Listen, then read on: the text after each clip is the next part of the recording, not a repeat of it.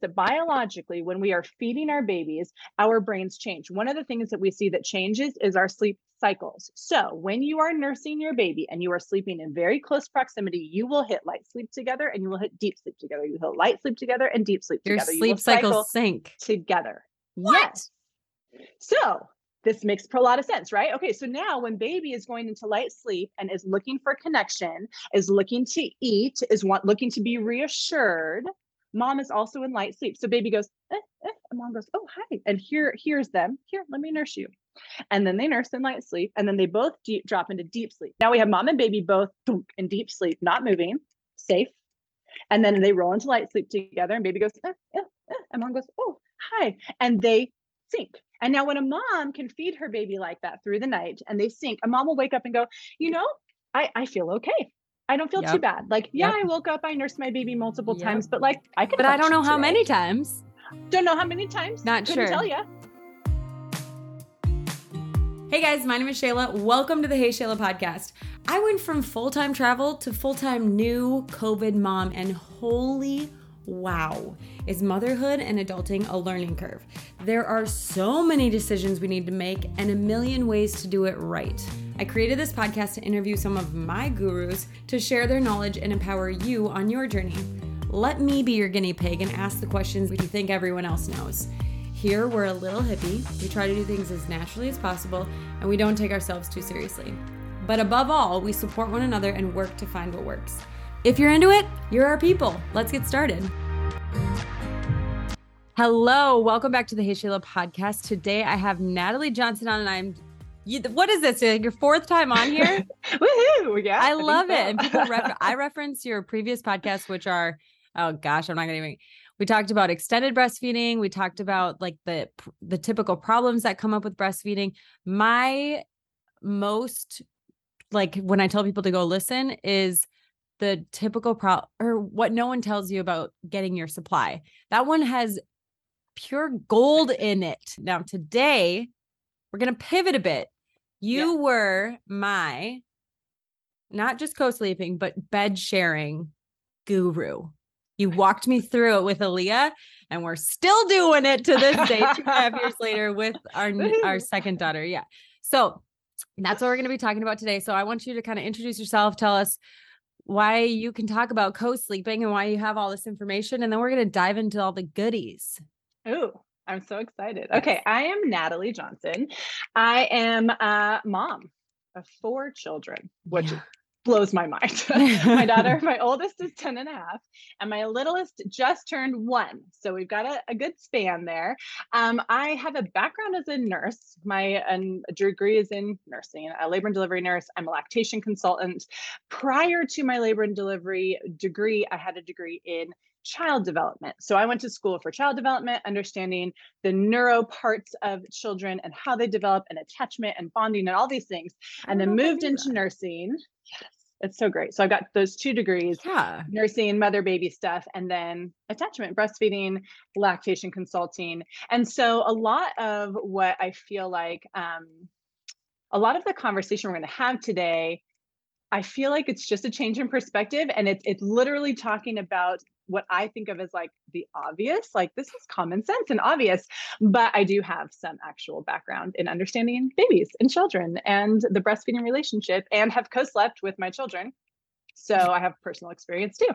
Right. So I'm going to start with uh your Instagram handle is standing understo- underscore so underscore tall. Wow. Yeah. Standing so tall with underscores in between each word. And Yes. it literally says I'm the holistic breastfeeding, co-sleeping, baby weaning, wearing mom you were warned about, which I think is hilarious. But Going off of what you just said, you think it's just so obvious. And I think that that is such a challenge because here in the US, it's not so obvious. it's not so obvious. So talk about that a little bit. Okay, so I would like to to first challenge all of you listeners who are tuning into this to just allow yourself like some openness with your mind because what we we sometimes forget is when we are talking about parenting. And I believe that sleeping and how you choose to sleep with your baby is a parenting decision. I don't believe it's the same as saying like babies need to eat and like, yes, babies need to eat, or like you should put your baby in a car seat because that's safe. Okay, that's a safety thing. But sleeping, how you choose to sleep as a family is a parenting decision. And that's going to look really different based on your sleep needs, based on your home, based on your working situation, all of the things, right? So this is nuanced. And what we're going to talk about today is going to look, this is going to look different for every single person, which is why I don't think you can pick up one book and say, like, this is what works for everyone, right? Yeah. Because this is nuanced and it's different. But what I want to challenge you all to do oh. is to change your perspective of sleep. What we think of sleep right now is very, very culturally driven. Like in the United States, we typically value independence. We value, I do it myself. I can do mm-hmm. it myself and you do it yourself. And independence is a big value of ours. That is not true around the world. That is not true in other countries, right? That is a cultural expectation here. We also have this cultural expectation that you would have a home and your children would have their own room, and that getting them to sleep in their own room is a thing that you're going to do because you have a three bedroom house and you have your 2.5 children or whatever our cultural and your expectation nursery. is. And your nursery that you spend a lot of time, energy, and effort making beautiful for your Yep. baby. And we have to realize that that is cultural expectation. It's not a biological thing. We don't put babies in nurseries because it's biologically appropriate. It's a cultural expectation. So if we can start to look at sleep and be able to, to decipher is this a cultural thing or is this a biological thing we can get a much clearer picture of like what we should expect from our children and what would be normal because the next thing i want to challenge you with is this if we look at people right and what we want to see as what I would say biologically normal. Children give us the best picture of biological norm because they have not been tainted by the culture yet, Hmm. right? A baby Yeah. that's born is only driven by its biology. Instincts. That's it. Instincts, Yeah. biology. That's it. If you've never watched the little documentary called Babies, it's fascinating. They look at four different babies all over the world, right? Yes. Raised in very different places. But guess what? They're all doing the same thing. Yeah. They're all driven by the same instincts and same biology. They've all been designed, their brains are designed the same. So when we look at things that, that are become challenging, like sleep, most new parents will tell you in the United States, sleep is really challenging. Did you know that's a conversation that doesn't happen in other countries? What? That is not something that people worry about other places because the cultural expectation we have around sleep, when imprinted on the biological norm for a child, doesn't work. so here we are with a biological child who's doing exactly the right behaviors. And we're taking our cultural expectation and putting it on him. And then we have all of this conflict and we go, Yeah. sleep sucks. I need people to help me. I need experts. I need books. I need Yeah. I need help because sleep sucks. How on earth does that make any sense? Because the reality is we've been humans for a long time. And if sleep was a, was awful for thousands of years, people wouldn't keep having baby. We wouldn't be here right. if this didn't work, right? This works.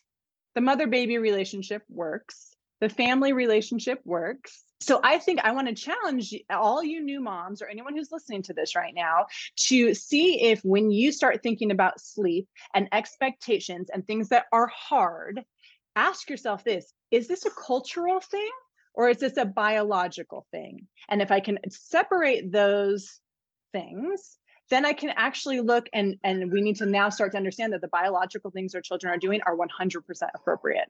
And our, it's our cultural expectations that need to shift if we want to have some like a sense of oh this isn't so hard right. It's so interesting that you say it's not a conversation elsewhere because that's literally like, oh, how old are they? How are how are they sleeping? Oh, Oh. cute little baby. What's his name? How, are they sleeping? sleeping Everyone.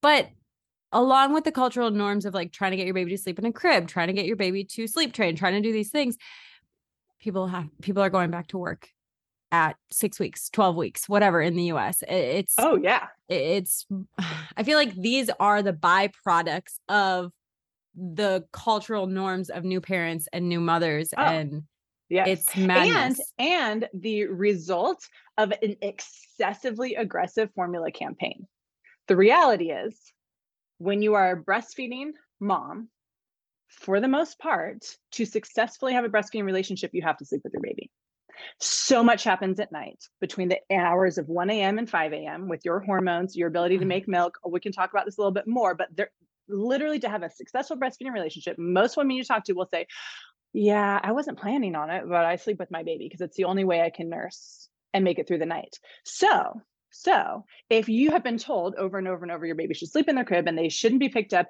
and now you're breastfeeding and you're trying to figure out how this baby wants to nurse like every two hours at night, but I'm supposed to leave it in its crib. I don't understand what's going on. Totally.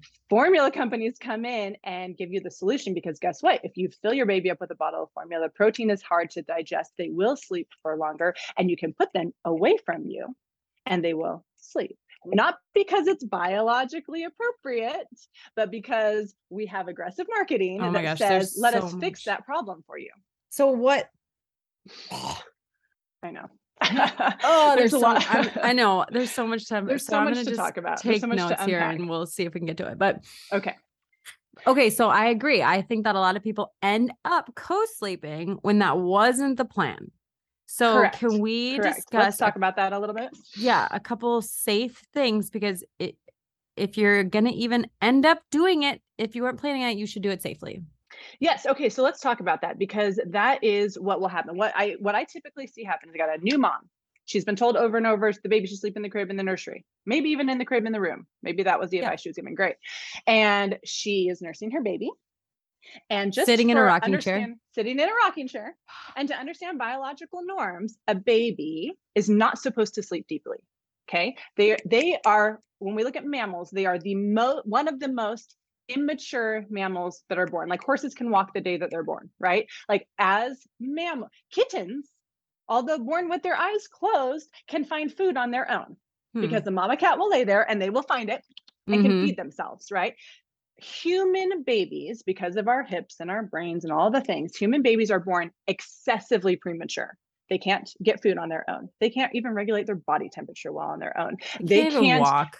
can't walk. They can't protect themselves. Takes They them can't do to any. They're for forever. My yeah, 12 month old is still not walking. Like, come on. yeah. It takes You were born 12 months ago for crying out loud. Let's go. Let's go. right, but they are. It's super it that, like, premature. they're yeah, so premature. yeah. So their brains know that if I can't smell my mom, hear my mom, feel my mom, taste my mom, I will not survive. Right? The Hmm. brain is the same as the brain from 2000 years ago that says if I can't feel my mom and smell my mom and hear my mom and taste my mom, I, I won't survive. Hmm. She equals survival.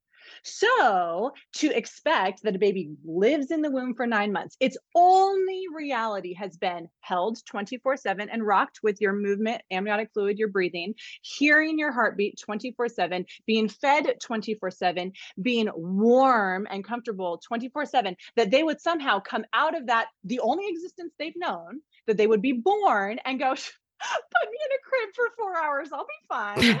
I got this, Ma. I got this. Turns out the crib's beautiful. Totally. Thank you, 2022, for Yeah. decorating it for me. No, no, no. That brain says, if I can't smell my mom and hear my mom and feel my mom and taste my mom, I will die.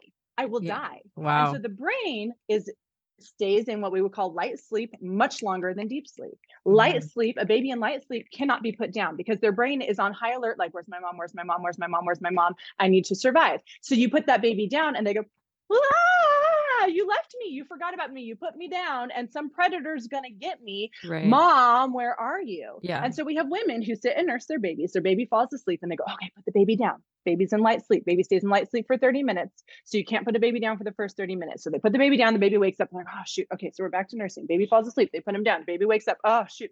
And eventually they hold them for long enough, potentially, that they get into deep sleep. Okay. Now in a deep sleep, a baby can transfer. But you know how long a baby stays in deep sleep for? 30 minutes max. So now you put your baby down in deep sleep. You go crawl into your bed. You're just barely finally falling asleep. And what happens? Baby's awake and in light sleep and checking in and has, you've left me behind. Mom, Right. Mom, mom, mom, mom. And and we go, oh, this baby won't Yeah, sleep. right. What do I do? My baby no, won't no, sleep. no, no, no. My baby won't sleep. No, whoa, your baby is surviving. Your baby's brain is trying to survive. And it is our cultural expectation that I should be able to get good sleep on my own, in my own bed. My baby's going to sleep Mm-hmm. in a crib by themselves. That's the problem. Your baby's not the problem. Your baby is doing exactly what your baby should biologically do. What we need to do is help you figure out how to let go of this cultural expectation, adapt to what it is your baby needs, and do it safely and comfortably where you feel like, huh, I can do this. Mm-hmm. I can mm-hmm. I can lean into this normal biology and let go of this cultural expectation. And so when women do this, when they come to me and they're exhausted and I say, well, we got to figure out how you can sleep together with your baby, they're all yep. the questions, right? Like, how? But my husband's such a deep sleeper. Yep. I'm gonna roll over my baby. Oh, yep. what if the baby falls out of the bed? Oh, mm-hmm. how, how? And and in the same sentence, I'll talk to women who are like, well, you know, my 90 pound golden retriever is in bed with us. And I'm like, time. You're gonna put the human baby in another space and keep the dog in the bed because well, the dog really complains. When I try to kick the dog out, she just sits at the door and she whines. Yeah. Oh uh-huh. Oh my God. You think your baby, you think your baby's gonna do anything different? No, your baby's gonna complain and cry. So let's figure out how to make a safe sleep situation. So some of the things I want moms to think about, just think about. I ask this question all the time. How often do you roll over and fall off your bed in the middle of the night and wake up on the floor? How never, often? Never. Never. Never. Okay. Because you subconsciously know where the edge of your bed is. Even if you go to a hotel, you sleep in a bed that's not your bed, do you fall off and end up on the floor? No. No, you don't. I, I would want to challenge that, like, oh, but I'm such a deep sleeper. Oh, but what if I roll over? Oh, but really, do you ever do that? I know that was one real? thing that you said to me that was like a total aha, where you were just like, you don't roll off your bed because you're body knows where the edge of the bed is. So it's the same thing with not rolling onto your baby. And I was like, okay. But I just got articles sent to me from my aunt about how this mom rolled over onto her baby. Right. Okay. So let's let's dissect this a little bit more. So there are situations where we would say this is not safe. Co-sleeping with your baby is not safe. I don't want to say that it is an always safe thing. It's not cribs are also not always the safe thing. So let's let's make sure we keep that in mind. Babies die in cribs more than they die in moms and dads' beds, but we don't see this publicized. We don't see this talked about because our cultural expectation is that you put your baby in a crib because if you are a formula feeding mother, it is not safe to sleep with your baby. Hmm. So, once again, our cultural norm here in America is formula feeding. It is not breastfeeding. Exclusively so, as an, formula. What if you're a half and half seed? Mm, risky, a little potentially depends on some other situations. Okay. But an exclusively formula fed baby should not be sleeping in bed with their parents. Hmm. And if you look at a, a, a zoom out of our country, we have a major formula agenda here. The vast majority of babies are given formula. So the advice that has to come from the top down has to fit the majority. And if the majority is formula feeding, then the majority of people should not sleep with their babies. Right. But now we get stuck with the breastfeeding mom, right, who is trying to accomplish something that is not intended for her. So if you are a formula feeding mom, why is it not safe to sleep with your baby? Let's talk about that. Yeah. Well, because there's something that happens in the brain of a breastfeeding mom that is different than the brain of a formula feeding mom. So the and we there's little like neuro studies. You can actually look at um, if you watch uh, what's it called? The Milky Way. It's a documentary on Netflix about breastfeeding, and they go into this, the sleep, the science. So we won't talk a ton about it, but you can look at that documentary. There's a lot of science behind it. But what they do is they want like um, monitor like maternal brain activity, like cool. during sleep studies. Super cool. And what they find is that moms and babies who sleep in very close proximity, who are exclusively breastfeeding, moms have a hormonal shift, which of course we understand because they're making milk. They have literal changes in their brain that allow them to parent and attend to their baby through the night while they're sleeping and protect that baby, which makes sense. If we look thousands of years ago, why would moms roll over their babies in the middle of caves? Like, right? What? How? Why? Or put them in a different part of the cave. Sense. Yeah. Right. Let me put you over here, baby, where you can't regulate your body temperature and a bear might eat you. Like, yeah. that makes no sense. Mm-hmm. So, of course, it makes sense that biologically, when we are feeding our babies, our brains change. One of the things that we see that changes is our sleep cycles. So, when you are nursing your baby and you are sleeping in very close proximity, you will hit light sleep together and you will hit deep sleep together. You hit light sleep together and deep sleep Your together. sleep cycles sync together. What? Yes. So, this makes a lot of sense, right? Okay, so now when baby is going into light sleep and is looking for connection, is looking to eat, is want looking to be reassured, mom is also in light sleep. So baby goes, eh, eh, and mom goes, oh hi, and here here's them. Here, let me nurse you. And then they nurse in light sleep and then they both deep, drop into deep sleep now deep sleep is that paralytic sleep right where you just you don't move you're just in deep sleep so now we have mom and baby both in deep sleep not moving safe and then they roll into light sleep together and baby goes eh, eh, eh, and mom goes oh hi and they sink and now when a mom can feed her baby like that through the night and they sink a mom will wake up and go you know i i feel okay I don't feel yep. too bad. Like, yeah, yep. I woke up, I nursed my baby multiple yep. times, but like I could But I don't know how many times. Don't know how many times. Not Couldn't sure. tell you. Not Couldn't sure. Tell you. Couldn't tell I'm you. The same, yeah. Couldn't tell you. Because you just now, wake up, you whip your boob out, connect, and you both fall back to sleep. Like yeah. that.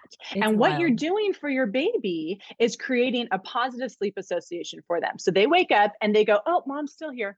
It's safe to go back to sleep. Oh, mm-hmm. Oh, mom's still here it's safe to go back to sleep. And guess what? When you do that over and over and over and over, you end up with a toddler who's not scared to go to bed because they go, Mom's always here when I wake up. I'm safe. Everything's fine. Let's go back to sleep. And we're creating this safe, and then they start to link their sleep cycle. So maybe they go to light sleep and they they so we have to also acknowledge we go to light sleep and we wake up we get up and pee we check our, our our environment we don't actually go to sleep and sleep for like 12 hours straight but we expect somehow our babies to like go to sleep and sleep for 12 hours straight and not wake up we don't even do that as adults. So yeah. that's not an expectation we should have for our children. So when they start to cycle like this, what we can expect is that the first cycles are maybe like 45 minutes.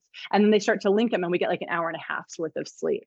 And then they start to link a couple more and then we get like a three hour set of sleep not because they're not going to light sleep but because they have so many times checked in and known it's safe that they now their brain goes it's fine you can go back to sleep mm-hmm. and they can drop into deep sleep again together right yeah. now let's talk about a mom who's separate from her baby let's talk about breastfeeding mom who's separate from her baby. Now she's nursed the baby. The baby. Wait, wait, wait, wait, wait. Uh, there's oh, wait, one wait. more thing that I need to add because there was another nugget that you told me, and you're probably going to get to it because I feel like it's crucial. But well, you're probably about to say it, but I'm I'm gonna I'm gonna beat you to it because it. it. was Do just it. gold for me. you said when you're sleeping and you wake up and you don't go from horizontal to vertical, right? So you don't sit up you don't get as awake right? So when you're when you're co-sleeping breastfeeding you get to stay horizontal you get to stay laying down give them the boob fall back asleep no big deal. Yeah you were about to say it. So now when you go into the mom who's separate and your baby cries in the other room you now have to get up. Yes and something dramatically changes in your brain when you go from laying down to upright right to vertical. Your brain all of a sudden is like i have to be awake awake. Okay, I need to wake up. This is no longer light sleep. This is there's a reason I'm up. There's a, there's a threat. Mm. there's something going on, usually a little bit of cortisol. So when we separate a mom and a baby and they are cycling differently, right? A mom's got a baby in light sleep, she puts her baby down, a baby's in a deep sleep cycle while mom's in a light sleep cycle, and then baby goes to light sleep while mom's in deep sleep. That baby starts to cue, uh, uh, mom doesn't wake up, she's in deep sleep. Yeah. She's in the hardest part of waking her up. Oh, so baby has to ah, ah, ah, ah, baby has to get loud to wake mom up. My little one just went, ah! Is she in um, there? I didn't even see her walk in. That's so funny. Hi. Hi. So when we then have a mom who's woken out of deep, deep sleep, sleep, she feels like she's been hit by a and truck. then has Her to stand up. level goes high. She has to stand up. Her body says, "Alert! Alert! Alert! Alert!" And her baby's doing Something's the same wrong. thing. Her baby's doing the mom, mom, you forgot me, mom, you left me, mom. And now they reconnect, and it takes a long time to get cortisol to drop, to be able to get back to sleep, to relax, to chill. Oh. And now we're going to do this what every hour and a half Gosh. because they're getting five minutes of sleep and woken out of deep sleep. And they go, forget this. I'm going to grab that formula that they sent me for free and I'm going to give it to my for- my husband. And you go in there and you feed that baby because I need to sleep. Sleep. Yep. And what hours do they usually do that? The 1 to 5 a.m. hours. Mm-hmm. Because usually moms are like, I can do it, I can do it. And then 1 a.m. rolls around and they're like, screw this, I can't do it anymore. Mm-hmm. 2 a.m. rolls around, forget it, I can't do it anymore. Stop. Is you that a breastfeeding sweatshirt? Uh, this company just sent it to me and I'm obsessed. Okay, tell me what the brand is. It's called Mamatu, M A M A T U. They have multiple, and this is like the plain one, but hold on, I'll show you. I thought it was so cute, this. and I didn't even realize it was a breastfeeding. Okay. Look at the inside, down and up. So if it's like cold, this is a high neck. You just zip up and only boobs out, or you can zip down. You can baby wear. It's cute. It's got a okay. pocket. Mama T U. Mama T. Uh-huh. Mama too. Love it. Okay. Well, we'll shout out to them. I'll put their link in the show notes. Okay. So Yeah, I totally agree with all that you've said because I wasn't and side nursing, people have like their second children and don't know what that is. And I'm like, how did you survive? Not well, and then let, let's quickly talk a little bit more about this on the safety front too. When we have a mom who thinks the safer thing is to have her baby in the crib and thinks the safer thing is to get up multiple times at night, what she ends up doing is nursing her baby in a chair Yeah. in a rocking chair, in the lazy boy, on the couch. And guess what? All of those places are statistically less, Less safe, safe. Yeah. than your bed. yeah. So now we're trying to do the safe thing and we're doing the less safe thing by trying to do the safe thing because no one has talked about how we safely sleep, co sleep with our babies, which Totally. is like essential. Okay, we're not going to get into there. What is? I'll do this too, so people can look at it, so we can keep diving into the extra stuff. Mama Le- or Leche, what's it called? Let's your leak. La Leche League has the se- seven safe sleep things. Yeah. So the book is called Sweet Sleep. And this Oh, is I a didn't book written by the La. Leche League, Sweet Sleep. Okay. And Sweet Sleep was written for breastfeeding moms to understand sleep. The wonderful thing about this book is that it's going to give you data, research, and talk about biological expectations. so you can stop being frustrated with your child. It is amazing. And it breaks it down based on age. So you don't need to read it cover to cover. If you have a six month old, you grab it and you look for the six month old part and you read it. I knew yeah. nothing about this. I'm You sorry, were my sweet sleep. Yeah, I had you. Okay, so but they Yes. have the seven They sleep, have what and they call like the sweet safe seven. no cords, no extra blankets, no so this, no the, it's simple things. Uh, you can't be smoking, no smoking, no drinking alcohol and doing drugs. You need to be nursing your baby. Yeah. You need to have a full term healthy newborn. So that means, like, at the very beginning, if you've got this preemie NICU baby who's like four and a half pounds, there's some different things that have to happen. But if you've got a full term baby, you're nursing, the baby is with you, that baby is not swaddled or overdressed, and you have a safe surface, meaning that you've got like a fitted sheet on Yeah. your bed. Um, and then what's the other one? Oh, that the baby, when you're nursing, is lying next to you on their side and on their back and not face down next to you. So if you have a baby who's laying next to you, nursing and laying, sleeping like on their side and on their back, which makes a lot of sense. No one puts a baby right next to them and then flips them prone. I do. naturally, I do that. yeah. do you? Yeah, when you just said that, I was like, uh, Uh, well, how? But how old's your baby? well, so- she's six months, Okay. but still, as soon as she, well, once she was able to roll over on her own, then she started sleeping on her belly. Bing. That's the key. If they can Okay. roll over on their own, they can sleep however the heck they want to sleep. it. It's it's we're talking like newborns, like brand new, Okay. seven and a half Yeah, pound nobody's- newborn. We don't right. want to swaddle them, put them on their belly, Yeah. and then have a mom who's drinking alcohol and drugs. yeah, that Like, was the big the- thing. Yeah. No like sleep aids, drinking. right. You or can't be smoke. sleeping medications, right? Yeah, but the smoke thing I didn't realize was the, was a thing. I mean, I knew, Was- but once you told things. me, yeah. Mhm. Sorry. Yeah. So it's it's yeah. So that they have a really great breakdown of like why, the why behind all of those um, in the book, and basically say if you're a mom and you can say, oh yeah, these seven things apply. I have a full term baby. I'm breastfeeding. We have a fitted sheet on our bed. I'm not drinking before I go into bed. I don't smoke. I'm breastfeeding. I think I said that. Uh, then great. You're What about your statist- it's actually statistically safer to sleep with your baby than to put your baby away from you. We're going to take a brief break so I can tell you about my favorite nursing bra. It took me a while before I bought a nursing bra with Aaliyah. I have no idea why, but then I found the Kindred Bravely Sublime Sports Bra, ordered it, love it. It's comfortable. I would work out in this thing. You can open it up whenever you want, feed the babe, close it. They have pajamas, they have pumping bras. The Sublime Sports Bra specifically is my favorite. You can get 20% off with code Hey Shayla. Let's get back to the show. So sorry, sweet sleep. Grab that book. Even if you oh, also, if you're listening to this ah. and you have a friend who's pregnant, like make that your baby oh, shower gift. Like the the information in sweet sleep, especially for partners, because we're going to talk about partners here. Partners panic usually. The mom's Yep. like, okay, this kind of makes sense to me, and partners are like, Yeah. this is scary. I've been told we're going to kill our baby. Yes. Um, yes. Well, and the other interesting thing is I would challenge all of you who are listening to this um, to, if you have moms who are breastfeeding, moms that are friends that are breastfeeding, or parents or aunties or your mom, people that you know that had breastfeeding relationships, I would challenge you to ask them what they did with sleep. Because what you'll find is most of them will say, well, you you were in bed with us. we we co-slept. Oh yeah, I had the baby in bed with me. It's like the shameful thing that they Yeah. don't want to talk about and no one wants to admit. But when you start actually asking, Like I'll sit down in my support group. We've got 10 women out in the back, and a new mom will come and she's like, I'm just so worried and I'm not getting any sleep. And all of them will say, Well, are you co-sleeping? Well, no, it's just so dangerous. And we'll say, How many of us in here co-sleep? And like every single hand goes up. and most of them will say, like, well, I don't, I don't really talk about it because Yeah. my mom doesn't think I should. I don't really Nice. talk about it because my best friend says I shouldn't. Yep. But if you actually ask, most women are like, Oh yeah, I co-sleep with my babies. Didn't plan on it. right. Have a beautiful nursery, not using it. Totally. I know we didn't even do we didn't even make a nursery for Esme and Seth still Nope. kind of feels bad about it. And I'm like, nah. Um, Okay. I just looked sweet sleep is on Audible. Basically, if a book's not on Audible, chances are I'm not gonna read it because I just need Yes. to listen. So there you go. Yeah. there you go. It's On Audible. perfect. No excuses. Right. Um, okay, so, okay, so partners, you want to talk about partners yeah, a yeah, bit? yeah. Yes.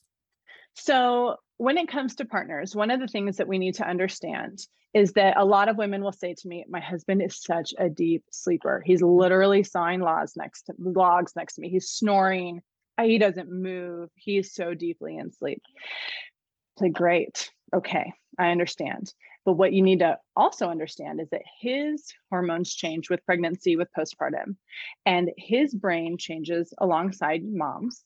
And if mom is in bed and attentive and caring for baby, his brain is allowed to let go of that and deeply sleep. This is one of the ways that we, as a communal people, were able to, let's say, uh, take shifts at night, stoking the fire and protecting the camp, and everyone else can deeply sleep because there's someone who's in charge. And then you switch, and the person who's in charge is being in charge, and everyone else's brains can say, That person's in charge, I'm going to sleep. So if you have a husband who's a deep sleeper, it's probably because his brain says, My wife's got it. She's got the baby. I am going to get rest because there's going to be a time when I'm going to need to be in charge and up, and she's going to need to get rest. So it's an indication to me that you have a really good functioning relationship when a mom says, My husband's really deeply sleeping. And I'm like, Great, because he needs to be really well rested when tomorrow you hand him the baby and you go take a nap. or Ooh, he has to go to work and he has to go function. So his brain knows she's safe with you. Now, how how do I know from personal experience that this is a real thing? I used to work nights. So when our oldest, who's now 10 and a half, was six weeks old, I went back to working night shift as a nurse. I was paranoid. Uh, we slept with our baby in a queen bed. I was paranoid that he was going to deeply Yeah. sleep like he always did. And like it was going to be a really rough night. Something horrible was going to happen. Like, what's going to happen? What's going to happen? six So of course, all night long, I'm like texting him. Are you okay? Is everything okay? And he's not texting back. Not Right. texting back yeah, of course, sleeping because he's he's sleeping. yeah. Um, and I'm sure like something horrible has happened. And I get home and he's in bed and sh- and my daughter's snuggled up with him and they're just happy as could be and sleeping. And so I asked him, of course, when he woke up, like, how how was it? How was the night? And he says to me, "Oh my gosh, I like I heard every sound she made, like every sound. Like I was every every time she moved, I heard her. Every time, everything she when she woke up and she wanted to eat, like I, I immediately like my brain was so in tune with everything that she did. I really didn't sleep deeply at all, but we rested together. And I'm like, see, his brain knew the person protecting the baby is out of the bed. You are now in charge. And he moved into a light sleep state where he was excessively aware of her every time she hit light sleep because he was the one now in charge. Okay, I'm going to challenge you. I'm going to ask you a tough Okay. question right now. Ask me a tough question. I might not have the answer, but I'm What is- all What is the Mhm. difference between dad and a formula feeding mom?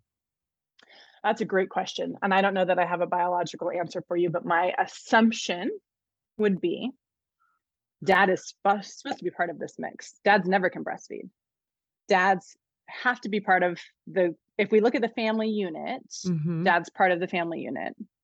So we know that dad's hormones adjust based on maternal hormones. So if a mom is breastfeeding, my assumption is that dad's hormones are in a different state than a mom who's not breastfeeding and her husband's hormones. Okay.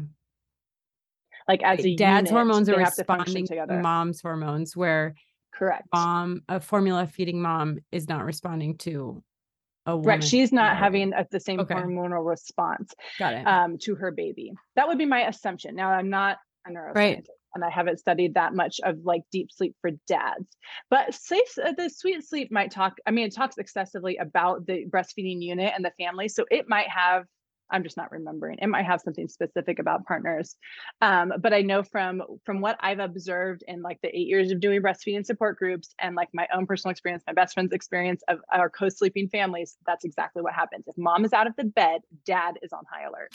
And when mom is in the bed, dad is able to rest and so um so that's one thing to just contemplate and to experiment with the other thing that i think we is worth talking about is that in our culture our culture says if you and your husband aren't sleeping in the same bed, there must be something wrong in uh-huh. your marriage. Yeah. And the bedroom oh, honey, is like a sexual that. place. Oh yeah. gosh. Yeah. Yes. So that's a cultural thing. Mm-hmm. And if we mm-hmm. look at like how does that fit in with biological needs, what we actually see is that sometimes it makes more sense for dad to sleep somewhere else. Mm-hmm. For mom and baby to have a safe sleep situation together and for dad to sleep somewhere else. And another thing, if you talk to moms, some of them will say, like, oh, yeah, well, like my husband just sleeps in the guest room. Like for yeah. the first three months postpartum, my husband just had to sleep somewhere else. And can we start taking away the shame? There is no shame in that. There's no shame in that at all. Like I had a husband who needed, he's, he does anesthesia. He's a nurse with pediatric patients. He can't be half asleep giving pediatric patients anesthesia medication. Like no. he needs to sleep and be able to function at work. So there were many times in our relationship and our mothering and fathering of four children where he has slept somewhere else because he really needed to be able to function at work and I slept with the children. Yeah. And that's okay. It doesn't mean that your marriage is falling apart. It doesn't mean it's forever. It doesn't mean that you can't have an intimate sexual relationship. Right. And when people tell me like, "Oh, we'd love to have the baby in the bed, but you know, we have to have to have time." I'm like, "Whoa, time out. How do you think I have four children? Yeah, slept in my bed with me, and we had four children. yeah. Like, if you can't figure out how to have sex, if it's not in your Outside bed at a specific bed. time at night, right? Spice like, it up, people.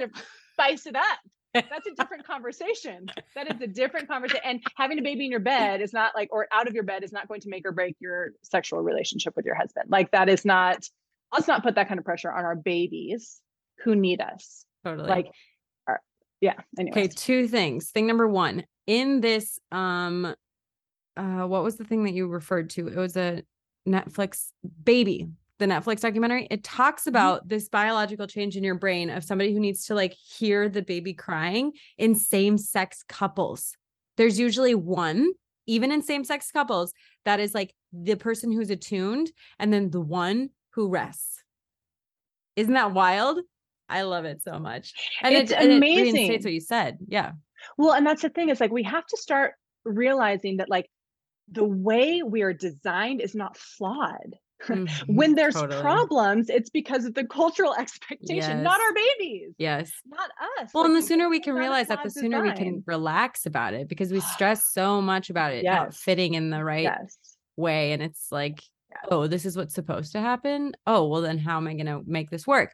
It works by my husband sleeping in another room for the time because that's the season we're in. And that's okay. As long as you and your husband are okay with it. It's not like get out right. of bed. It's like, hey, right. this is, I sleep best here. You sleep best here. We'll kiss in the morning and we'll be good to go. We're doing what's best for our family. Right. Yeah. Right. Agreed. Yeah. Um, I think it's, it's, and it's all in seasons, right? This is not like a forever. Yes. And that's, you and, learn that years into motherhood. I'm two and a half years in, and I'm like, okay, whatever's happening right now, we're gonna get through it. We're gonna go to the next thing, and it'll be a different kind of different and weird and hard and change, right. and that'll be fine too. Right. Well, and if you start just asking grandmas and grandpas, older people in their 60s, 70s, 80s, like, what was your favorite time of life? What were the good old days? They will tell you right now mm-hmm. when my babies were little and I got to cuddle them and snuggle them in the morning. And when I, they ra- ran to me when I got home from work, like we're in it, we're mm-hmm. in the mm-hmm. good old days. And if we spend all of this time in the good old days stressed out yeah. about our babies somehow doing something that they shouldn't be doing because of our yeah. cultural expectations, we miss it. We mm-hmm. miss it. And like this is a very, very special time that we're yeah. going to look back when we have teenagers and wish that we were back in. It's so funny because I was just talking to my mom. Yeah. I was just talking to my mom about because with Aaliyah, I think I had a little bit of postpartum anxiety or I don't know, never diagnosed. But now that I have Esme and I don't have those feelings, I'm like, whoa, something was going on the first time. And it was because like I need to put my baby on a schedule of course like they can't sleep i need to wake them up after x amount of time sleeping and then their wake window is this much and then they need to go to bed by this time and if they don't everything's going to fall apart And Right. so I remember being at my mom's house, just like starting to like hyperventilate, not actually, but almost, where I'm Yeah. like, we need to go. We need to go. I know you just made dinner. I'm really sorry that we're leaving. Like, thank you for the dinner. We could take it maybe. Okay, that's not, it's fine. I just don't want to eat it because then I feel bad about eating and leaving, but we need to go because it's 6:30 and we need to get home by seven. And then we've got bath and then books and then this and then this and then this. And if she doesn't get, and it was like so stressful and chaotic. And I oh, remember yeah. trying to get her to sleep and she would not sleep. And I would get rage. Like, never where I harmed her or anything like that, but just internally, I was boiling. And I would call Seth at work and I would just be crying and whatever. And now with Esme, I don't wake her up. I don't like she sometimes has a three hour wake window when really she should have had an hour and a half because that's when she was tired. But like if I try and put her down at an hour, now her wake window is getting to like two hours, but I go off of her cues. But if I try and do it at one hour and it takes her forever to fall asleep, I'm like, okay, we're going to try again in a half hour. And I just get back up. And I'm like, I would try and get Aaliyah to sleep for an hour and get so frustrated. And I'm like, girl probably was not tired. And I was just, okay, so that's the tangent. But my mom was like, So, Yeah. well, I want to just say something to that real quick is that if you are a mom who's listening to this and you are in that boat where you're like, this is the schedule that the book said, or whatever it is, I would challenge you to ask yourself, are you putting that schedule as a um, if this, then this? Because a lot of times we say, if I can da da da da da da da da da, I will guarantee a specific behavior from my child. And if I, you know, if I have the perfect nap schedule and the perfect wake window, then I can guarantee they're going to sleep the specific way. Or I am a good mom Mhm, because I did it, what the book said. And mhm, I'm going to have a good kid who mhm. acts a specific way. And the, the sooner you can start to realize that you are raising a human who is a completely unique person, and there is no if this, then this. If I'm the perfect mom, I get a baby who sleeps. And when all the people ask me, How's your baby sleeping? I can say, Good yeah. wonderful because i'm a perfect mom like we start we start putting morals good and bad values on our children's behavior which is crazy Yeah. and then thinking we have control over their behavior by what we do which Yep. is even crazier Yes. and so like the sooner and i think when you have two three four children you literally can't do that like she sleeps when she falls asleep because she's the fourth kid and i got like so this morning we had to run a tractor supply because i needed something for the chickens well she fell asleep in the car because she was tired great Yeah. i don't care Yeah. she's gonna like and i can't cater to her which is okay right. and i'm not saying she's a good baby or a bad baby because she fell asleep in the car she's just a baby who was tired you know and so the sooner you can start to let go of the moral part of it or Yeah. the if this then this i think Yeah. the happier you are because Absolutely. yeah you look at your child's behavior and think i must be a bad mom because they only slept for 30 minutes And when I when I let go of Esme's sleep, I found today was super busy. And typically she gets about, I don't know, three and a half hours of sleep because I still track it religiously, but mostly out of curiosity to see if I can know because I'm not a trend setter. Like I'd be like, I don't know, sometimes the trash comes and sometimes it doesn't. Oh, it's every Thursday. Oh, oh like that's literally me. Like I just don't Yeah. recognize patterns. So I do it to kind of get that. So I'm like, okay, she typically naps three and a half hours during the day. Today it was only two hours. Yesterday it was only two hours. Well, then the following day it was six. She literally made up the sleep that she had missed the past two days. And so she's doing 30 minute naps, 30 minute naps. And then she did a two and a half hour nap because she needed it. And I was like, oh, okay. well and as soon as we can start to recognize too that our children are actually the experts in their bodies. Like Right? they actually know what their bodies need. They know if they're going through a growth spurt. They know if they're fighting off a cold. They know if they need a little more sleep or maybe they don't. Like and if we can offer them op- it's the same thing with food. If we can offer them food and allow Mhm. them to choose what they eat they actually do an excellent job Yeah. regulating themselves you Right. know? And we can start trusting them to sleep when they're tired and to you know And they are hungry. like some moms will think, oh, well, I can't. I have to get my kid up and go to do all these things.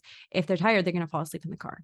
If they're tired, they're going to go to sleep earlier or sleep in later. Or like if you have a very scheduled whatever, they're going to get the sleep in when they need to get it in. And so, and i think too you have to ask yourself what's what's your what's your value because i will say like here's a here's a quick example i know some women in my life who really really thrive in schedule. Like they need schedule they want schedule they have they schedule is is excessively important to them for their own ability to function as a mom. Yeah. so they like to have a schedule. They like to have like and, and we're talking older than like the first few months. The first few yeah. months babies neurologically can't even schedule. So let's say older kids like this is what we do. We wake up we start school at this time or whatever. I drop my kids off at school at this time and this is what happens. We do a nap always from this time to this time whatever.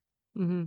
great there's other moms who are like, you know what, I really like to go with my kids, go with the flow. I'm going to kind of do my thing. My baby will sleep when they're tired. Great. Yeah. But depending on what your value is and your priority is, that's that should dictate what kind of decision you make. So for me, for example, we have this wonderful like little free amphitheater thing that happens every summer. They do live performances that are at 8 p.m. They start at 8 p.m. to like oh. 10.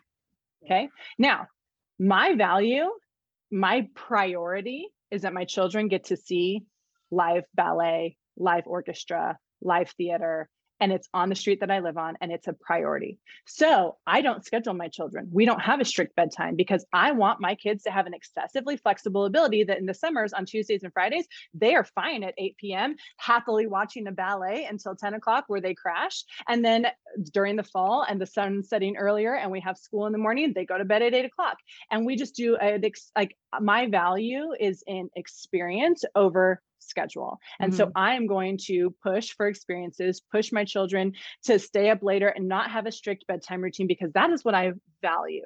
Now, I'm not mm-hmm. saying it's right or wrong or better right. or worse. Yep. But if someone says, no, I mean, I have friends who are like, yeah, no, we never do the bowl. My kids are in bed at 7:30 every single night mm-hmm. all the mm-hmm. time because from 7:30 to 9 is my time with my husband and that is my priority. And so I always have my kids in bed at 7:30 and I don't care that they're missing the ballet. I don't care that they're missing the symphony yeah. orchestra. Who cares? Right.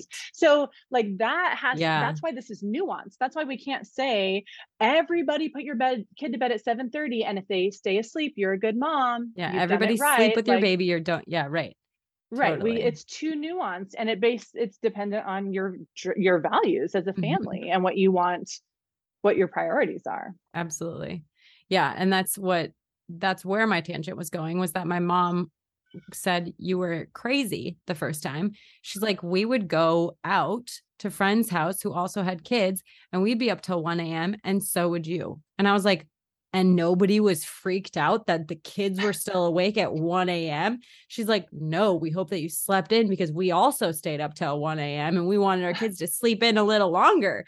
And I was like, Are you actually kidding me? Like, I would lose my mind if, and she's like, Nobody's stressed about it. She's, nothing. She's like, I asked people at work if they follow their kids' sleep schedules and they all said yes. And she's like, It's just crazy to me that you're all planning, like worried about sleep. And I'm like, how did what? Like this is just like this new oh, it's just so wild. And I I read, oh man, one of the parenting books I read, I think it was Hunt Gather Parent, talked about how in Argentina they're up late. And for Christmas, they might be up till two. And if their kid falls asleep on the couch, sweet. If they stay up till two, cool. And it's just like they let it go because they're having a good time. They're at a family party. This is what we're doing. And yeah, it might disrupt their sleep for a couple days, but that's literally their response. Yeah, they might sleep funny for the next couple days. Right. And in that you can see that the the the value there mm-hmm. is we value family, we value time, we value experience, and we value our children being part of that. Yes. So we're exactly. going to bring them into it yeah. as opposed to removing ourselves because we have children. Love and I think that's another that. thing our country does, right? We don't necessarily value children. We don't mm-hmm. look at families that have four children. My my best friend has five. I have four. When we go together, it's her and I and nine kids, ten oh, and under. Even my response. People, thank you for your culturally appropriate. Oh my right. oh, oh my gosh. and we work consciously to take our children places, mm-hmm. go out to eat with them, and and show that like our children are not a burden. Our mm-hmm. children are a blessing mm-hmm. and they are a valued member of this society. Yeah. And we don't have to we don't have to be hermits at home because we have children. No, no, no, no. We can go out shopping and do all the fun things and take them out and do whatever. They are not a burden. We are going to invite them into the community because they're valued members of this community. Totally. We're not going to sit at home ashamed uh-huh. of them. And they probably do really well because you've socialized them to be out and about like that yeah. Well, and it's practice. Like people will tell me, like, oh, I tried. I went out. My two year old was just a disaster in the store. I'm like, well, how many times do you take them to the store? Oh, well, it's like the first time we've gone. Yeah, practice. That's me. Practice. That's literally practice. me. I'm like, we're gonna do pickup. we're not going in the store. It's chaotic. People are crazy, and like, yeah, but you're right. Well, like, and then once but- again, it's your value. Like, Yep. do you care? Do you care if your kids know how to appropriately stand in the store in line and wait their turn or not? And not that it's good or bad or right or Right. wrong, but just what is your priority? And like I the other day I took seven of our eight, seven, seven of our children, because it was all I could fit in the car. Seven of our kids to Target by myself and had this moment of like yeah this this is why we do this. We've done many target trips that were hard many target trips where we had to turn around and just leave because we were having a meltdown or you know many many target trips that were not great. But this particular target trip i ended i had i think i even went on my stories. I was it was months ago. But i'm standing there and i have three of the girls with me that are all sitting on the floor in the book aisle and they've all got a book and they're just intrigued. I have the three boys that are with me no two of the boys looking at Legos, just oh, I'm just talking, looking at Legos. The other two kids were looking at Paw Patrol. And so I'm standing in the middle of the aisle and I can see all of them. And then the baby is fast asleep because she fell asleep in the car. And I'm like, this, this is not hard. Like my our children know the expectation when we come to Target. They know how to behave in Target. Like this is an enjoyable trip, and my kids are looking at books and looking at Legos and quietly appropriate in the store. Now, does that happen overnight? No, but it's a value of mine to practice that Mhm. and give them opportunities to practice. Anyways, big tangent. but That's a even whole just other podcast. totally i know i was just thinking i was like we're talking about sleep but but I, know. think even going in with that expectation is really important i tried doing a mile run with the stroller and Aaliyah was like what the hell are we doing why why can't i Uh-huh. get out why can't i walk why are we running past the park like what is this and i was like this is the first time we're doing this i have to do this like five more times for her to understand what this is maybe i'll do a shorter run for like the first five and we'll get used to it whatever but Yes, absolutely Yes. i agree Changing those expectations. I had the ladies from We Talkers on my podcast recently who are speech therapists for babies and for toddlers. And I was talking to them and I was like, aren't toddlers just going to learn how to talk if they're typical speaking toddlers? And they were like, yeah, but you want to make sure that you have the communication and the language down for when they enter school so that they can just build on it. And the more that they can communicate, the less frustrated they are. Okay, I'm in. They have a toddler course, a baby course, and then a song and stories where they read and sing to your kids to help them with language. So if you're interested in checking out any of their courses, Hey Shayla will get you a discount. Let's get back to the show. The last question that I have is Will my baby ever leave my bed? Well, and No, that's like, never. never. She'll be 18 and Yeah. she'll be wanting you to go to college with her and sleep in the dorm room, Mom, twin bed with you. right. um, so this is a really interesting thing that is very, very hard to understand when you only have one baby and when you haven't walked through it. But once you've walked through it, it's like, duh. And I will tell you, because I've walked through it now Yeah. multiple times, children developmentally advance. Children walk when they're ready to walk. Little girls start their period when their body's ready to start their period. And children choose to sleep on their own when they're ready to sleep on their own. And it is something that absolutely happens. And it is something that I believe happens in a so so most people you'll talk to who maybe have had the baby in the crib and then they've got the ba- and they're like well bedtime's kind of hard you know like i put them in the room and i have to close the door and then they cry for a little bit and it's kind of this thing and mm-hmm. i have to tell them they have to stay there and then you can't come into mom and dad's room until the morning when your little light turns then you're allowed to get out of bed and then you can come in and it's like this thing this Yeah. battle and to me if you're battling it your child is feeling like sleep is not safe i am not safe sleep is not safe this is i just where the people who keep me safe aren't here Mhm. and I don't feel safe. And that is a high cortisol state in the brain. Now, a high cortisol state in the brain is toxic for sleep. And children will sleep, but they're sleeping in a high cortisol state, which is not good for brain development. Hmm. So, what we want is a child to love sleep, to think that sleep is safe, to feel like they can always, I can always go to my mom and my dad in the middle of the night if I need to because they're my protectors. And let me just say, as adults, how many of us sleep by ourselves? I know I sleep better when my husband's in bed with Yeah. me Mhm. when he had to work nights and he's gone, I don't sleep as well because my protector, the person who is in charge of keeping my home safe, is gone. Yeah. so how we expect our two-year-olds or our three-year-olds to feel 100% safe in their space while their protector isn't close to them is Mm. crazy. Once again, that's a cultural expectation we're putting on a child that's biologically not appropriate. A lot of places all over the world, the family always sleeps together. You have a family sleeping space, and that is how you stay safe. That is how you stay warm. That is how you make sure that everyone's needs are met, is that you all are together.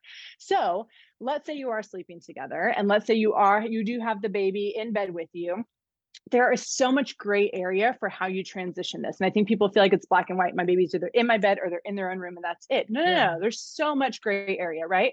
We did some transitioning where like our bed was on the floor, which we didn't really talk about babies getting mobile, but we could t- touch on that if we wanted. But our bed was on the floor and we had a bed next to our bed, a twin. And then as my daughter got a little bit older and she started really enjoying sleeping in her own little space for her, I think it was her third second second birthday we went and we got we let her pick out as my older daughter we let her pick out like a new sheet set and pillows and we took her bed and we put it we have rooms that are connecting to each other. So we put it in a room where we could see her from our bed there was no door between us. We could see her and she could see us. And she would go to sleep in her big girl bed. And halfway through the night she'd get out and she'd come Yeah. and she'd connect with us and she'd sleep with us. And then the next night she would sleep in her big girl bed. And then this i'm going to just a plug for having a lot of children. What happened is that when my second was starting to do that we moved them together. Hmm. and they loved having a buddy. So my my older two slept together in a bed. And now they weren't alone and they didn't feel scared. And now my three older sleep in a triple bunk all together. And they're in a room right next to us where they can see us and we can see them. And if any of them need anything in the middle of the night they can come in. Our little ones in bed with us. But our kids are very happy sleepers and all transitioned into beds on their own when they felt ready and felt like it was exciting. And they chose it. I mean my daughter she's 10 now. And she's like mom i really would love to have like my own bedroom sometime. I'm like great let's do it. Let's find let's find a space where you can have your own bedroom. Now that she's developmentally ready to like have her own space and guess what? If i give her her own space she's not going to complain to me about it. She's not going to be why are you locking me in my room? And i know she's ready. And so we have a situation because we have an old home and we have tiny tiny rooms where that that's what's working for us. We don't have a room for each of our children. We live in a 100 year old house. We have a triple bunk because that works. We have a small space. But I believe that children, when sleep associations have been positive and they have been reinforced over and over and over that you're safe when you sleep. I'm right here. It's okay. Don't you need to worry in the middle of the night. You're not alone. Mommy's Yeah. here. Daddy's Well- here. That they developmentally go, oh, I'm ready to be in my own space. And usually around two, three, four years old. That's what I was gonna ask. Okay. Yeah. Interesting. And I think it changes based on what child this is. So, for example, my best friend's her fourth baby is two, but at like 18 months, wanted to sleep with the other three big kids Hmm. and was like, I'm, I, she's still nursing. She's still nursing. She's two and a half. She still nurses, but she was wanting to be with the big kids. So her transition out of the family bed into the bed with the big kids was much earlier because there were three other kids in this. They have they have two triple bunks in their fun bunk room, and she wanted her own bunk at 18 months old. Wanted to be with the siblings. So I think it's different based on child. It's different based on child's personality. It's different based on where they are in the lineup, And where they are in the Of kids. house. where they are in the house. Right. I Because I, think mean, that's huge. yeah. Because I think, because we sometimes lately, Leah's like, I want to sleep in my own bed. And then we put her down. That's what we always did. We started her at night. We'd, I'd side or nurse her to sleep and then roll away. And then ha- halfway through the night, she would come into our bed. Fine. Um, lately, now that I've got two and they're sharing a room, like sometimes Esme's sleeping in there, and then I just put Aaliyah to bed in our bed, or they're both awake and ready to go to bed at the same time. And I put one under each arm, and that's honestly the fastest we fall asleep when we're oh, all Oh yeah. just Oh yeah. Yeah it's wild. But do you It's wild. when the kids are are they all in the same bed or they're in like are kids okay sleeping with the two year old? Oh yeah. Hmm. They sometimes fall off the bed. So I this is the other pitch I would say. I I I'm not a big fan of cribs. I'm not a big fan of restricted spaces for children where they feel like they cannot get out. Um, and so I'm a huge fan of like mattresses on the floor. Like when you have got like a twin mattress on the floor, a queen mattress on the floor, a, whatever, a crib mattress next to a twin mattress, and you got your three year old and you got your one year old mattresses on the floor where kids can come and go. I think lowers that level of anxiety. Like if a child wakes up in the middle of the night and they cannot get to their protector, they cannot Mhm. get to their mom, and they have to yell and call and scream and cry, that level of anxiety and the level of like sleep is not safe just increases so much. So we always had our kids in sleep situations where they could, as soon as they were crawling, get out and I mean, that would, was true of napping. Like I nap my little one on the lower bunk because she can get out of that bed by herself. So I'll nap her there. And then when she's ready to wake up from her nap, she wakes up and she comes. And she has autonomy over go- the going and coming of her sleep space, which I think is really important. Totally. Oh, I had such. Oh, what would you say to someone who has a two Kai year old? Kai, bring bring Julia here. Sorry, my daughter's crying. That's okay. Can you What bring you- the baby here? What would you say to somebody who's listening and is like, I've got a two year old who's refusing sleep. I would love to co sleep, but we never did it. She was a NICU baby. We couldn't have her in bed. She got used to her crib, blah, blah, blah, blah. Is it too late to bring her in bed to go sleep?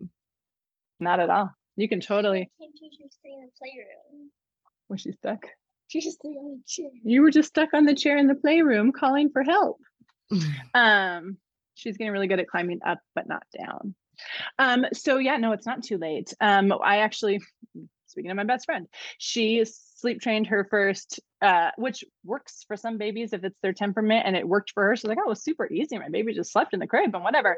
But she learned a lot by the time she had her second, and she was like, oh, we're not doing that. I'm co-sleeping. We're co-sleeping family. I don't want to have my baby away from me. And then she's sleeping with her newborn and is feeling like we're all here and our two-year-old's in the other room like she's Mhm. by herself and we're all snuggled cozy in bed having these sweet moments in the morning and they decided like we're i think she was closer to 20 months maybe she was under two we're going to bring her to bed with us and they just did. they brought her to Yeah. bed and guess what she loved it Yeah. she, who doesn't want to be snuggled with mom and Right. dad Yeah. and cozy. And once again, like thinking outside the box of that might not mean the two year olds in your bed, but maybe that means you put their mattress next to yours Yeah. and you can reach over and or sidecar the crib. People don't even realize this is a thing. Take your crib, take one side off, buddy it up to your bed so that it's even, and then you have a sleep space for your whatever age Yes. child Totally. and it's you know buddied up to your your bed and then of course there's always a oh, conversation like well but we have this like beautiful headboard that was you know hundreds of dollars and like i feel bad if i'm not using my bed set or like our, our bedroom's so pretty? Like no no no this is the season Yeah. you have a tiny amount of time to pour into your child and connect with them and get really good sleep associations going you've uh, uh, like it's okay to have your mattress on the floor for a couple of years like it doesn't Yeah. mean that you are a lesser human Right. or you know there's something wrong like Yeah. this is a season and you're doing what's best for your family it might look different Totally. And that's kind of what I feel like it's as we've said, there's so many different ways to do this and there's so many right ways to do that. And that's fine based on your family's needs and whatever.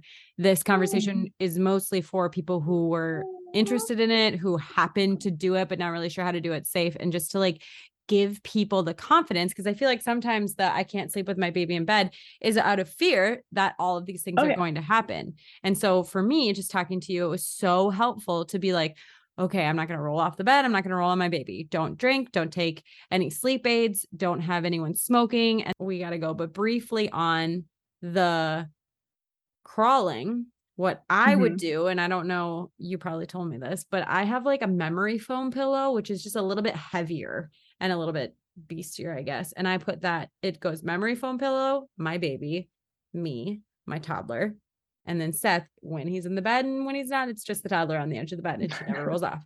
And so, Right. but that, but the other thing that I didn't realize is that baby doesn't want to just crawl away from you. Your milk, your warmth, your comfort. So I was always like, well, what am I going to do if I just wake up and she's crawling off the bed? Whenever she woke up, she wasn't wide awake. She would kind of squawk. I would wake up with her and she would usually try and go for the boob. And I and I was like, oh, there's not that much that's going to happen if they start when they start crawling.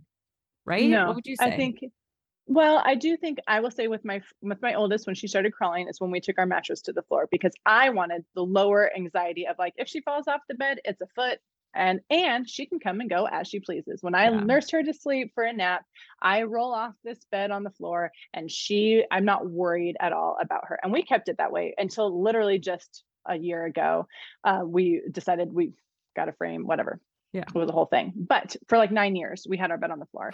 And it was because that was less anxiety for me. Now, I will be completely honest. She has fallen off our high bed twice. Oof. And the first time she did, um, what she's fine, right? That's the other thing we have to remind ourselves like babies are excessively durable. So Yeah. she was fine. What I think happened is she had turned herself, she was older. She was, I don't know, probably at least six months old. And she had turned herself and her feet were against me. And she did this like thrust with her feet and it Oof. tipped her head off the edge and she just Yeah. thunk off, screaming, crying. Oh, oh, oh. Yeah. So what my solution is, and I'm actually, I'm like, I gotta make a reel about this because I think it's a good solution. So my, what my solution has been, and she's only fallen off one other time, and I feel like it worked. So I'm like happy with myself. Is I took a crib mattress and I slide it under our bed. So at night when I'm climbing to bed, I slide the crib mattress out and I take the fluffy pillows from our bed and I just put them like on the crib mattress on the you know Totally. whatever, kind of on the edges of it, crash pad. And she's fallen off once, and it was like this little. Yeah. I just picked. She didn't even really wake up. I just picked her back up, and I think she's getting now at one. Um, she'll like wake up if I nap her there. She'll wake up and she'll come kind of sit at the edge and call for me. Like she knows, like I I can't navigate this. But I'm also teaching her to roll to her belly and Yeah. slide off. Every time I get her, I put her on her belly and I slide her off till her feet hit the floor. So in no time at all, she'll know how to get off the bed on her own Totally. but I just have a little crash pad for her. that's exactly. and the I other thing you can a ahead. camping mattress on my floor. Mhm. Same reason. Easy. Well, and with the other thing you're talking about the pillow, the other like little hack that I feel like moms don't even realize you could do is like you know those pool noodles, like the Mhm. if you put them under your fitted sheet, it gives just this little like uh, before the edge of the bed. And sometimes, especially with a little one, that can be just enough that you feel like ah.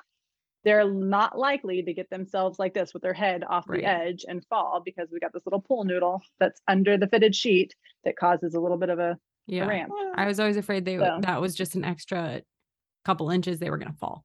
Like they're gonna Mhm. crawl up and over it and then fall up and off. over. Yeah. Well, and as they get older and bigger, potentially, when they're little, I I guess that's what I thought. It's like when they're when they're little and they're you know not super mobile. mhm, It's an edge. It's a Yeah. little bit of a barrier where you just throw your mattress on the floor. I think that's just been the best and easiest, lowest stress. Yeah, it is low stress because you do kind of stress out when they're in the bed and you're like, and you leave for a nap or something. Because that's their beds. I've got both of their twin mattresses on the floor in the room that they they share. It's just a room with two mm-hmm. mattresses, honestly, because they sleep there for naps. But that's exactly it. They're they're just on the floor. So Ezzy doesn't have a crib because honestly, it's easier to side nurse her to sleep, and then she falls asleep, and then I roll away, and then she wakes up when she wakes up.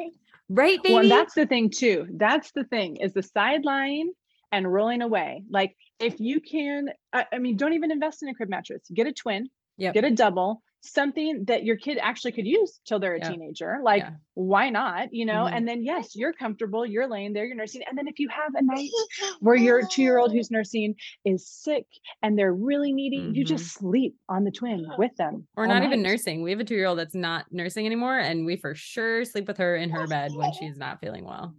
And it's a good. And I it's think so much that would easier. totally. I agree. Okay, amazing. I feel like we hit all of Okay. the like mind blowers that you gave me when I was going hope through all of this, and I'm so stoked that we get to give all this information to everyone else now. Yes. So if Me you want too. Yes, thank you always. If Natalie, I always like to re-say so it's standing so tall with an underscore in between each word. And you also do a Zoom call with people for breastfeeding. Yes. So every week, um, you can follow me on the social media, and then in my bio, you'll see Community Care Chest. That's my breastfeeding support group. Um, there's not a ton that's posted on there, but every week I post about our Zoom call, and it's a free Zoom call that happens every week. You just tune in. Some moms just listen to it like it's a podcast. They keep their camera off. They don't ever ask questions or talk. They just listen. Um, but if you ever have breastfeeding questions, sleep questions, anything related to breastfeeding, parenting, um, little ones, you can always tune in and ask. And uh, my best friend and I are there to answer your questions and support you and encourage you. And um, you can always reach out to me personally through social media as well. It's amazing. I've sent so many people there and I've actually had a few people recently be like, I'm part of the support group and it's just been the best thing ever. And I, it's it's so nice to have that support, especially free. Like I can't, you're just an Yeah. angel. It's the best. It's fun. I love helping women. It's my passion. So I'm Thank glad to do it. Amazing. Thank you. I will talk to you on the socials soon. Yes. Bye. good. Bye. All right. Thank you guys so much for listening. If you enjoyed it, please share with somebody you think would love. And I would be so honored if you would subscribe to the podcast and leave a comment and rating below so I can know what you guys are digging, what you want more of, just connect with you a little better. Thank you so much for listening, and I'll see you next time.